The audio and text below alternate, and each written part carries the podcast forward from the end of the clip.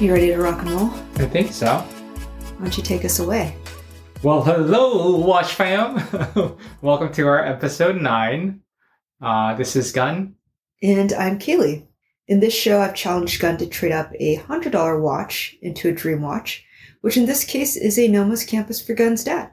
No updates on that challenge today.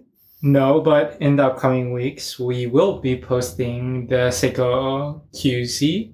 It will be uh, out for sale, and hopefully by next week. That's the plan. That's a good goal to shoot for. Well, on today's episode, I thought we would talk about your recent watch meetup in Seattle. Yes, so it's been about two weeks, and it was really exciting for me because I'd been talking to these people over the past year or so. I joined Instagram during the pandemic, and I got really close to this watch community just because I think everyone at the meetup had talked about how we became very codependent on each other during the pandemic, whether it was justifying our pandemic purchases. And yes, that was a keyword that came up how everyone talked about they had a few. It wasn't just me, though. A few of us had made Okay. pandemic purchases just because of our emotional instability. So I think we kind of justified our uh, watch acquisitions, and it was just nice just getting to connect with other watch collectors. And this was also my first uh, socializing event in over a year, so that was really fun. Before we dive into to more of the details of the watch meetup, is this a secret watch society? Is it like Skull and Bones? Is this NXIVM? Or are we allowed are we allowed to I to talk think about this. I think we're I am allowed to talk about this, but I won't be mentioning any names or Instagram handles for their own privacy. Well, we're not gonna Yeah. be sharing anything uh, spicy or anything like that. Yeah. Um, but as you, as you said earlier, these are all folks that you actually met through Instagram. Correct. And so when you showed up to, Mhm. to meet together, did you all know each other's actual names, or are you No. saying like, "Hey, this is Patina Mihazy. This is Yeah, when you introduced, guy. like, uh, when I introduced myself as Gun, no one had a clue who I was. But then when I said, "Oh, I'm Patina Mihazy," then you know people were like, "Oh, I know who you are," and that's how it was with everyone else. We knew each other by our Instagram handles and not our actual names. because most of these folks, like, you didn't even know what they looked like, right? No, and not. I wasn't even uh, connected with everyone on Instagram. It was just a few people within their group, and so it was nice to meet Instagram buddies and then to meet everyone in person. So for those of us like myself who have never been to a watch meetup, what do you actually do? So this was my first watch meetup as well. Like I'd said, I didn't know what to expect, and I didn't even know how many watches I was supposed to bring. so I didn't know if I wanted to bring, you know, my entire collection or just bring in a few. From A to Z, I really didn't know what to expect. And a couple of days before the meetup, I had started asking you, like, hey, do you know what the game plan is? Like, do you know what, what watches you want to bring? And so you did settle on two watches, right? Yes, I brought two watches to this meetup. Uh, one was my Kurono Tokyo Mori. The reason being, it's uh, independent watchmaker that a lot of people are now starting to hear about, but they haven't really gotten to experience it in person, just because it's a limited edition and there's not too many of these around. So I felt like that would be the perfect watch to bring. And then also another fellow Instagram buddy of mine had requested that I bring this watch. And then the second one, being an avid Seiko enthusiast, I kind of had to represent the Seiko community. So I brought in my Seiko uh, Poor Man 62MAS, which is the 7005. And when you're trying to think about which Seiko to bring, because you have, A few like we've Seiko. discussed, a few Seikos here, what was your criteria for figuring that out? I wanted to go with limited edition. Like the more, I think the scarcity is what was the theme for me, whether it was the Kurono or the Poor Man 62MAS. I wanted to bring a watch that they wouldn't normally see and also a vintage item. Were there any other Seikos there or Kuronos or kind of what what did the watch spread look like at the meeting? No, mine was the only Kurono, but there was a Ming, which is another independent watch brand that's very similar, I would say, to Kurono Tokyo. Similar price range, and then they're a very recent independent watch brand, but also has a very large cult following like Kurono Tokyo. And their design is much more avant-garde. It's yeah, very unique design. I think there was at least two more Seikos outside of mine. Uh, there was a few Seikos, And yeah, it was a wide array of like watches going from a Rolex Daytona all the way down to a Swatch and a Seiko. So it was a very diverse group of watches that came to this meetup. And you said that there was what, like 10? I 10 think even more, I would oh, say. really? Yeah, a little bit over 10 of us, I think. And then each 10 to 12. person brought like two, three watches. watches. Yeah. hmm Were there any curveballs? Like any ones you were like, oh, I really wasn't expecting someone to bring this. What surprised me the most was I put on a Rolex uh, Yachtmaster, I believe, having no idea. I'm not really too familiar with Rolex watches. So I put on this Rolex Yachtmaster that was uh, on a rubber band, not knowing it was a platinum watch. But I recall thinking, wow, this is pretty heavy for being on a rubber strap. And then the owner actually mentioned that it was a platinum watch. So, you know, that was my first time actually putting on a platinum watch on my wrist. And I can tell definitely there's that heft and the weight to it. But that was a pretty cool experience that I wasn't expecting. So that was, I guess, in a curveball in a sense. Yeah, you had shown me some of the, the pictures from the meetup, and it definitely seemed like there was a wide variety Mm-hmm. of watches. I would say, I, I would agree that I think the Ming is what really stood out to me. Oh, wow. Even to you, the Ming stood out out of the photos. I think so because I've seen a couple of Mings, or you shared some of the Ming Yeah. photos with me, and the dial almost looks digital to me. Mm-hmm. So, Avant garde. uh, sure, avant-garde. yeah, so that that was one that really stood out out of all the watches. Um, well, for that one, I still someone had to show me how to put on the clasp of the bracelet because it's like a four-fold technique where you fold it.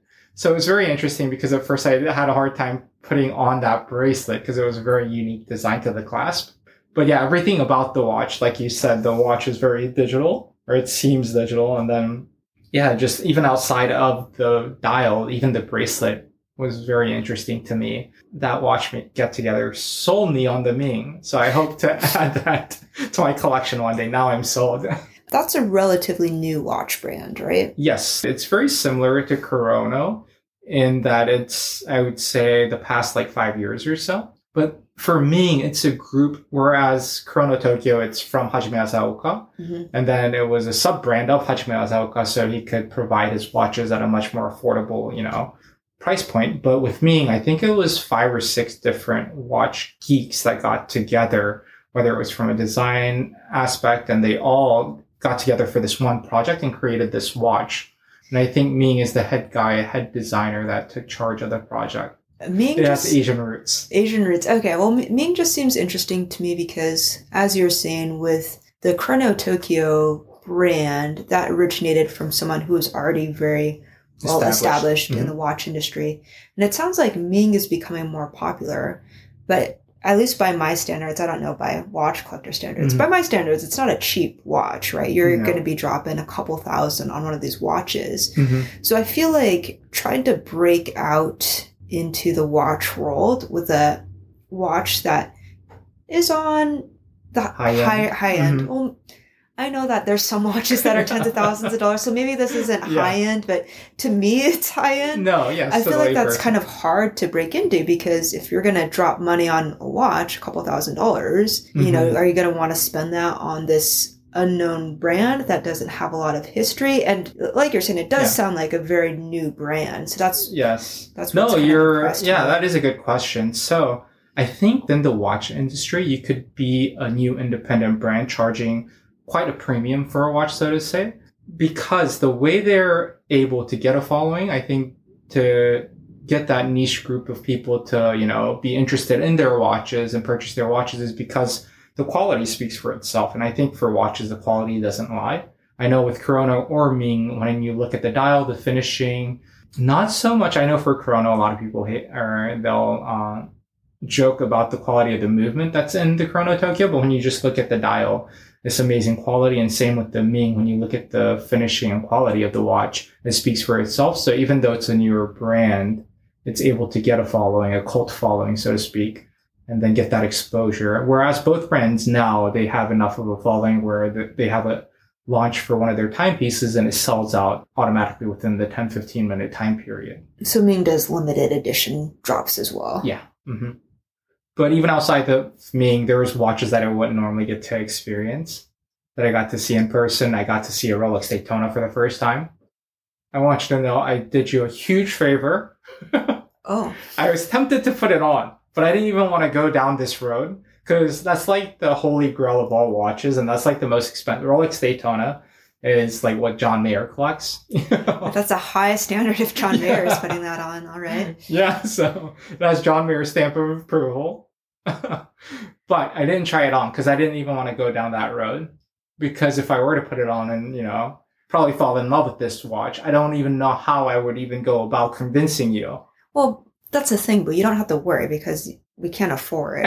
I don't even know how much it is, but I'm just gonna assume that's not within our we can't budget. afford it. yeah, we can't afford it. I don't think we have to worry about that too much. But but thanks to for know. doing me a Yeah, favor. and not putting on a Rolex Daytona. I mean, that's nice that everyone was pretty open to just trying each other's watches on. and everyone's very respectful Yeah. of watches so i mm-hmm. don't think anyone was just gonna like toss the so i well, like whenever you handle the watch especially like like even if it wasn't expensive i think you're very respectful Yeah, because you still know someone someone else's. timepiece that they Mhm. care about. So in that regard no one wasn't that worried. And even our meetup it was in a public location just out on the patio. And even people that like weren't part of our meetup they were i think they were also very respectful. And some people made comments like oh what are you guys up to? They like ask questions but it wasn't intrusive at all. Hmm and so I think everyone had a great experience. Because beyond seeing all the watches, something that you said right when you came home is like you felt very humbled.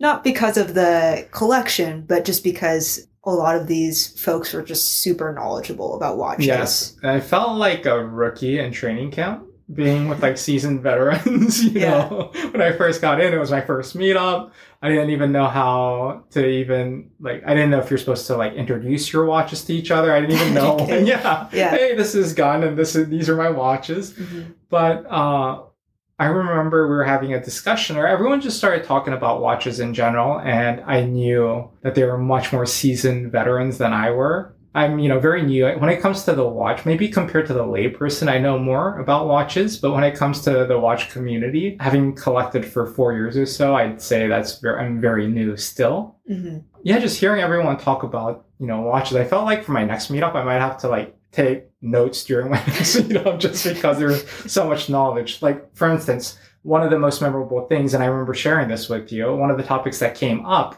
was a watch icon or watch tycoon called Jean Claude Biver. And someone was talking about, hey, it would be pretty smart if you wanted to invest in funds and purchase timepieces from uh, companies that he worked for, like, you know, starting from the 70s to the 80s, because he had gone through multiple watch companies during And- his tenure. Just taking a step back, is this a watch maker? Is this a business person? So What's Jean Claude Biver started from sales in AP in the 70s and basically worked his way up to Omega and then to Blancpain and the Swatch Group, and then he became a CEO. So he's like not a watchmaker per se, but within the watch industry, he's considered the GOAT. There's about two people. There's one called Gerald Genta, who was an actual watch designer Mhm. that designed a lot of the watches that people uh, drew like you know dream about nowadays for vintage watches. So I'd say uh, Gerald Genta and Jean Claude Biver are like the two big tycoons in the watch industry. Hmm. So basically, like they're the MJ and Tom Brady Yeah. of the watch. And I don't. I feel weird saying Tom Brady's a goat. Well, I guess yeah, he is a goat. So MJ and Tom Brady's of the watch industry. Someone had brought up a very interesting point that you can collect from the eras that he was actually at the helm of these companies, and that would be a very unique collection. And just for me, that like so, the Didn't fact really that occur to you. yeah, no, Yeah. of course not.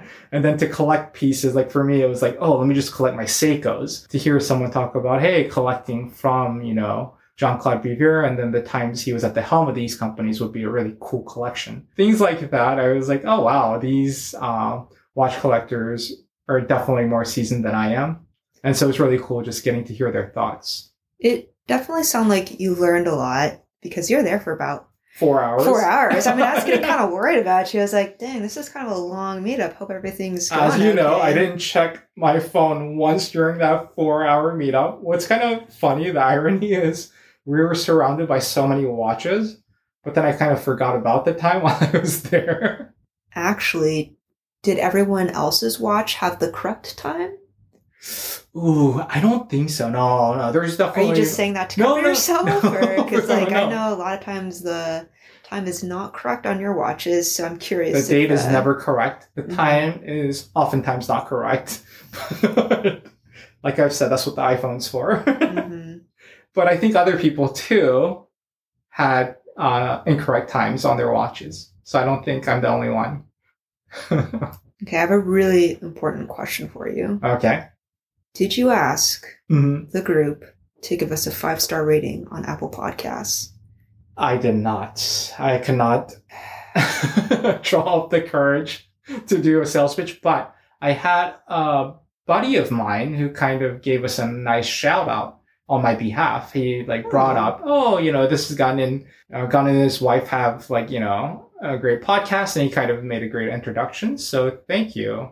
Because technically, you are the quote unquote marketing director of this operation. So, not that I know a lot about podcasts, but Mhm. from what I've heard, these five star ratings on Apple Podcasts are very important. So I don't even anyone an who's listening to our podcast now, uh, we would very much appreciate a five star rating, right? It has to be a five star. Well, yeah, because like if you give us like a three star rating, I don't think that's gonna convince people to listen. Actually, I'm just happy that we've made it past our seventh episode. So before launching the podcast, I was doing different research, and how I research mainly is just by uh, watching YouTube videos. But on one of the videos that I watched, what they were saying is like that the majority of podcasts stop after the seventh episode. So just the fact that we've been able to make it past the seventh episode feels like a pretty big win. And me. also, what's even more impressive is our entire journey is starting from a Seiko to a Nomos Campus, and we haven't even made that first step yet. yeah, we really need to. And we're already step. on episode nine. Hopefully, people aren't uh, too heartbroken about us not uh, the starting. watch that will journey. be sold. We will be listing a Seiko uh, QZ for sale. Yes. in the upcoming weeks. But yeah, we just wanted to talk about my first watch meetup and just talk about how great of an experience it was. And I just wanted to thank the watch community of Seattle for welcoming me uh, with all my Seikos and all my basic questions that I had. It sounded like everyone had a good time, right? Everyone had a great time, yeah. Yeah. And then most of us were there the entire four hours. And it was just talking watches and hearing people share their stories about their watches kind of made me justify this passion that I have. That it's not just me going crazy over watches. No, I mean, I, I love that. I think that's what's nice about hobbies or, you know, concerts, sports events. It's just nice that all these different people from different backgrounds who might not normally meet can all come together and enjoy something. The watch meetup happened Memorial Day weekend, and that was probably the most social weekend that we've had in a while It definitely was, yeah. because uh, one of our, our friends from college actually came up to visit from Oregon. It was it was just great. It- uh, like like you said, it's been such a long time since I've just gone out to happy hour with friends, yeah. and it was a beautiful weekend. Sat out on the deck at Ivar's Salmon House. Definitely recommend it. if you ever have visitors that are not from Seattle, that's always a good spot. But it has a great view of the Space Needle and it's by the water right next to the Chihuly Boathouse. I was telling Gunn before we met up with our friends, like, hey, this might be a good opportunity to tell people we actually know in real life about this podcast. and I was like, okay, if the opportunity presents itself, let's just reveal. And uh, yeah, I think like kind of towards the end of the evening, There was an um, organic conversation. yeah, organic conversation Yeah. about like what podcast y'all listen to, and I was like, oh, Oh, we may listen to a podcast. Yeah, we started a podcast about watches. I mean, not that this is a secret entirely, but it felt good to just kind tell, of share this. Yeah. yeah, tell tell people we know. Share the project with, yeah, the actual friends. And that weekend, I also cut off twelve inches of hair. You I phrased that really awkwardly, but I got a haircut. Totally, yeah. I phrased, I just yeah, I just for a like to- good cause, though. It was For- for a good cause. That's why it was 12 inches. yes, yes. so I it's my first time getting a haircut in two years. It was long overdue. I know. It really was long overdue. And part of it was because of the pandemic. Part of it is just because I just don't really like getting my hair cut. So I did end up cutting probably about 12, 13 inches for Locks of Love. If I wasn't doing it for that, I probably wouldn't have cut so much off because now my hair is shoulder length and it just feels super short to me. But the good thing about hair is it grows back. And then, like for the summer, I think it's a good look. So, Yeah. I think by the end of the summer, it'll be the perfect. it'll length. be the length that I actually want it. So really just have to wait a couple of months here. So with the watch get together and like everyone that we got to meet, I was kind of thinking like, was this pandemic a very heightened experience of the watch community within Instagram? Because I joined during the pandemic, Sure. so I don't know if it's always been uh, This poppin'. this, yeah, this inclusive and like everyone's so welcoming, and you know, is there, I wonder if it was just a heightened experience because it was the pandemic, and I wonder how it's going to change once everyone goes back to like normalcy. That's a good point, since like you're saying, you don't really know what before the before times were for Instagram watch collecting and, and that sort of community. But it sounds like everyone's kind of looking forward to the next meetup. So Mhm. it seems like at least y'all have met in person and that hopefully you'll, We've you'll established the community out Yeah. in Seattle. see folks again. I think Yeah. something that that is nice is it does seem like the community is very welcoming. hmm I know I had an amazing time at this watch meetup and can't wait for the second one. All right. Well, on that note, I think we can close out this episode. Do you want to say goodbye? Uh, Seattle Watch fam, thank you for uh, that great experience, and I'm looking forward to our second meetup. See you next time. All right, we'll see you next time. To see some of the watches featured on today's podcast, check out My Last Watch Pod on Instagram. That's My Last Watch Pod, all one word, on Instagram.